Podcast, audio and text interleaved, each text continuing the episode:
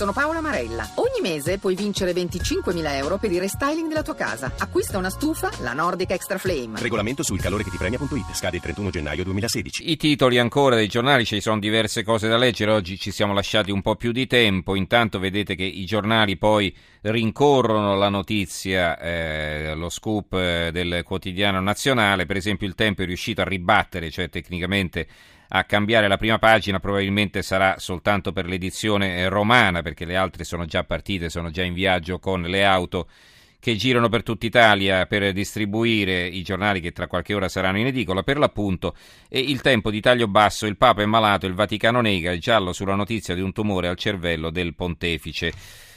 E, eh, a parte questo, insomma, ci sono molte, molti titoli su Marino, i giornali romani ci aprono. Naturalmente Marino resiste, Renzi volta pagina, il sindaco si difende sul caso nota spese, non sono indagato, rifletto sulle dimissioni, pronta la sfiducia del PD, non si può andare più avanti, il governo sceglie il commissario il eh, tempo, Marino fa i conti senza l'oste, ho pagato io e il PD lo molla, la resistenza, il sindaco si difende sulle spese ma non chiarisce e sulle dimissioni forse ci ripensa, caos nella maggioranza. L'opinione Marino ci ripensa, il PD trema, il manifesto risale Marino. Ignazio Marino convoca la stampa, smonta le accuse lascia intendere di poter ritirare le dimissioni, ci sto riflettendo. Dopo il lungo incontro con i magistrati, la via giudiziaria per disarcionarlo non è più così scontata, possibile effetto boomerang e panico tra le file della, della sua ex maggioranza. Il PD Orfini, la nostra linea non cambia, ma i sostenitori del sindaco annunciano nuove mobilitazioni. Il commento firmato da Norma Rangeri, il direttore è intitolato Il ritorno del marziano. Leggo un capoverso a centro del, di questo fondo, la possibilità di un ritiro delle dimissioni l'ha fatta intravedere lo stesso Marino nella conferenza stampa convocata all'indomani del dettagliato resoconto offerto ai giudici sulla storia degli scontrini. Nell'incontro con i giornalisti, il Marziano ha respinto al mittente le accuse di aver rubato soldi pubblici, bollandole come una violenta speculazione delle opposizioni, Fratelli d'Italia e 5 Stelle, a corto di altri argomenti. E poi ha confermato che le sue dimissioni sono state motivate dal rispetto verso la magistratura chiamata ad accertare i fatti. L'unità eh, lapidaria, Marino vuole ripensarci, il PD non ci sono le condizioni. Altri argomenti, eh, uno che riguarda eh, la Sicilia. Vertice a Roma, Crocetta a zero subito la giunta. Il giornale di Sicilia apre così: annuncio del presidente dopo un incontro con Guerini, chi non ci sta resti fuori. Da oggi si lavora la nuova squadra con l'ingresso dei politici. Il commento di Nino Sunseri, acqua, è affondata la riforma antiprivati. E 3. Il governo ha impugnato anche la legge sulle acque dopo aver bloccato quella sugli appalti e l'abolizione delle province. Il presidente Crocetta annuncia un'immediata risposta, ma la frattura tra Palermo e Roma appare sempre più profonda. La Sicilia, Crocetta zera la giunta, la rifaccio subito. Il PD non spinge per il voto, Rarea, Faraone al bivio, Roma boccia pure la legge sull'acqua. Un altro argomento è quello del maltempo, che naturalmente compare con una, gra- una foto tremenda sul mattino, l'alluvione continuano i nubifragi, esondano i fiumi nel Beneventano, allegata, allagata anche Castellammare, crolli a Capri, il Sagno è devastato, ci hanno lasciati soli, un'emergenza e tante sottovalutazioni è il commento di Lorenzo Calò, Paupisi, l'incubo della montagna, vedete, ne abbiamo parlato noi ieri in anteprima con l'inviata di Repubblica, adesso hanno mandato anche il, un inviato del mattino che appunto ne dà conto in questo suo reportage. E poi sul maltempo ancora la libertà di Piacenza. Piacenza accusa la regione, sentito il dirigente co- comunale sui ritardi dell'SOS per l'arrivo dell'alluvione.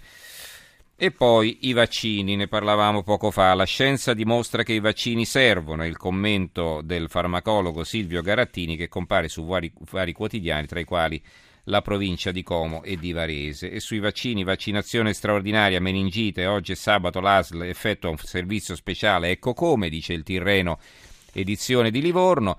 E la tribuna di Treviso, vaccini, allarme per i bimbi, la marca sotto la soglia di sicurezza, rischio epidemia.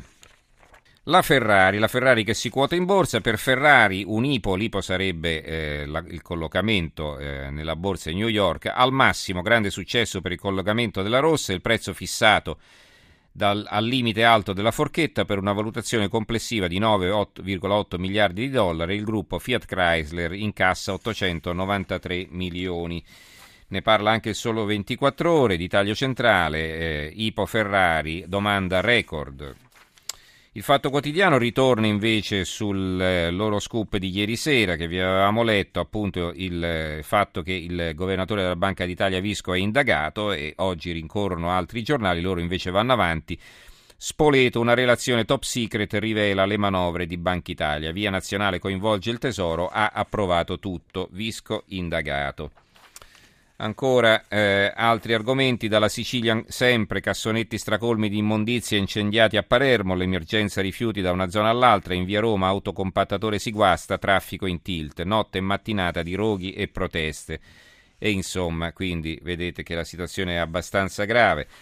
Il messaggero di taglio basso, evadere il canone RAI diventerà reato, si sta pensando anche a questo, quindi non solo una contravvenzione ma proprio un reato.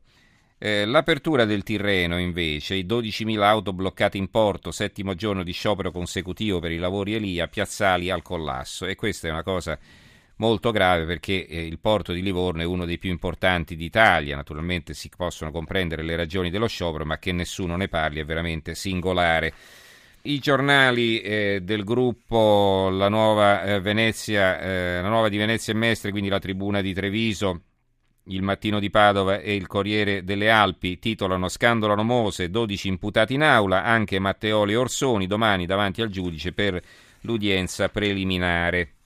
Vi leggo in conclusione qualche commento, eh, per esempio vi prendo questo di Filippo Facci sul libero la maglietta non è di Harry, eh, Harry De Luca si intende, in teoria non fa una piega. Nel torinese c'era una tizia che simpatizzava per i Notav, sfoggiava pure una maglietta ed è stata intravista mentre si intratteneva con degli anarco-insurrezionalisti recentemente arrestati, gente che compare in fotografia sul suo profilo Facebook.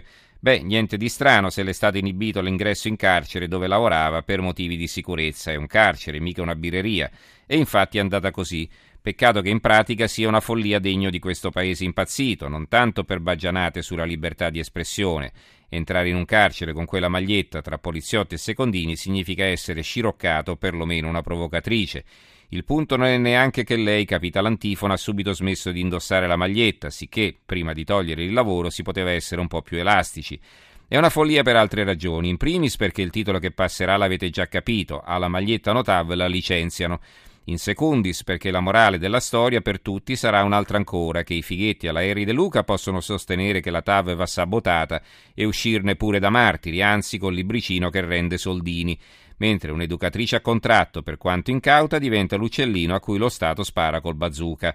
E questo nell'irrilevanza di una mobilitazione web che durerà 20 minuti, mentre scrittori, intellettuali e cineasti si faranno i cazzi loro. E poi invece vi leggo il eh, il um, buongiorno di Gramellini, legittima difesa sulla stampa. Ci sono gesti che comprendo anche se non riuscirei a compierli. Uno ha avuto per protagonista Francesco Sicignano, pensionato della provincia di Milano. I ladri gli sono entrati in casa quattro volte negli ultimi tre mesi. Lui, esasperato e spaventato, ha chiesto e ottenuto il porto d'armi. L'altra notte è stato svegliato dai rumori. Ha visto una torcia alzargli davanti agli occhi, ha preso la pistola dal comodino e ha sparato, uccidendo uno dei ladri e inseguendo altri due fino al portone. Se mi metto nei suoi panni lo capisco, io non l'avrei fatto, ma solo perché sono troppo emotivo e so che usare un'arma forse mi salverebbe la vita, però di sicuro me la rovinerebbe, ripresentandosi di continuo sotto forma di incubo. L'accusa di eccesso di legittima difesa si è trasformata in omicidio volontario dal momento che il morto era disarmato. Evidentemente il magistrato pensa che un uomo svegliato di soprassalto in casa propria dovrebbe accendere la luce, sincerarsi della limitata pericolosità dei visitatori e solo a quel punto magari con un paio di banditi già avvinghiati al collo, sparare in aria o alle gambe. Quello che è avvenuto dopo è altrettanto desolante, il silenzio della sinistra intrappolato nelle sue astrazioni buoniste, lo starnazio della destra che adesso cavalca la paura, ma quando era al governo non si è mai ricordata di cambiare la legge sulla legittima difesa. E infine la trasformazione del pensionato in eroe popolare, ieri sera si è affacciato al balcone per salutare la folla che lo acclamava, e questo, a differenza del colpo di pistola, è un gesto che faccio fatica a comprendere. Ci fermiamo qui, do la linea al giornale radio eh, che eh, vediamo intanto. Te, ci, vi saluto intanto eh, ringrazio Gianni Grimaldi in regia, Marco Mascia che ha curato la parte tecnica, Giorgio Allegretti, Carmelo Lazzaro e Giovanni Sperandeo in redazione e ci risentiamo domani sera. Grazie a tutti e buonanotte.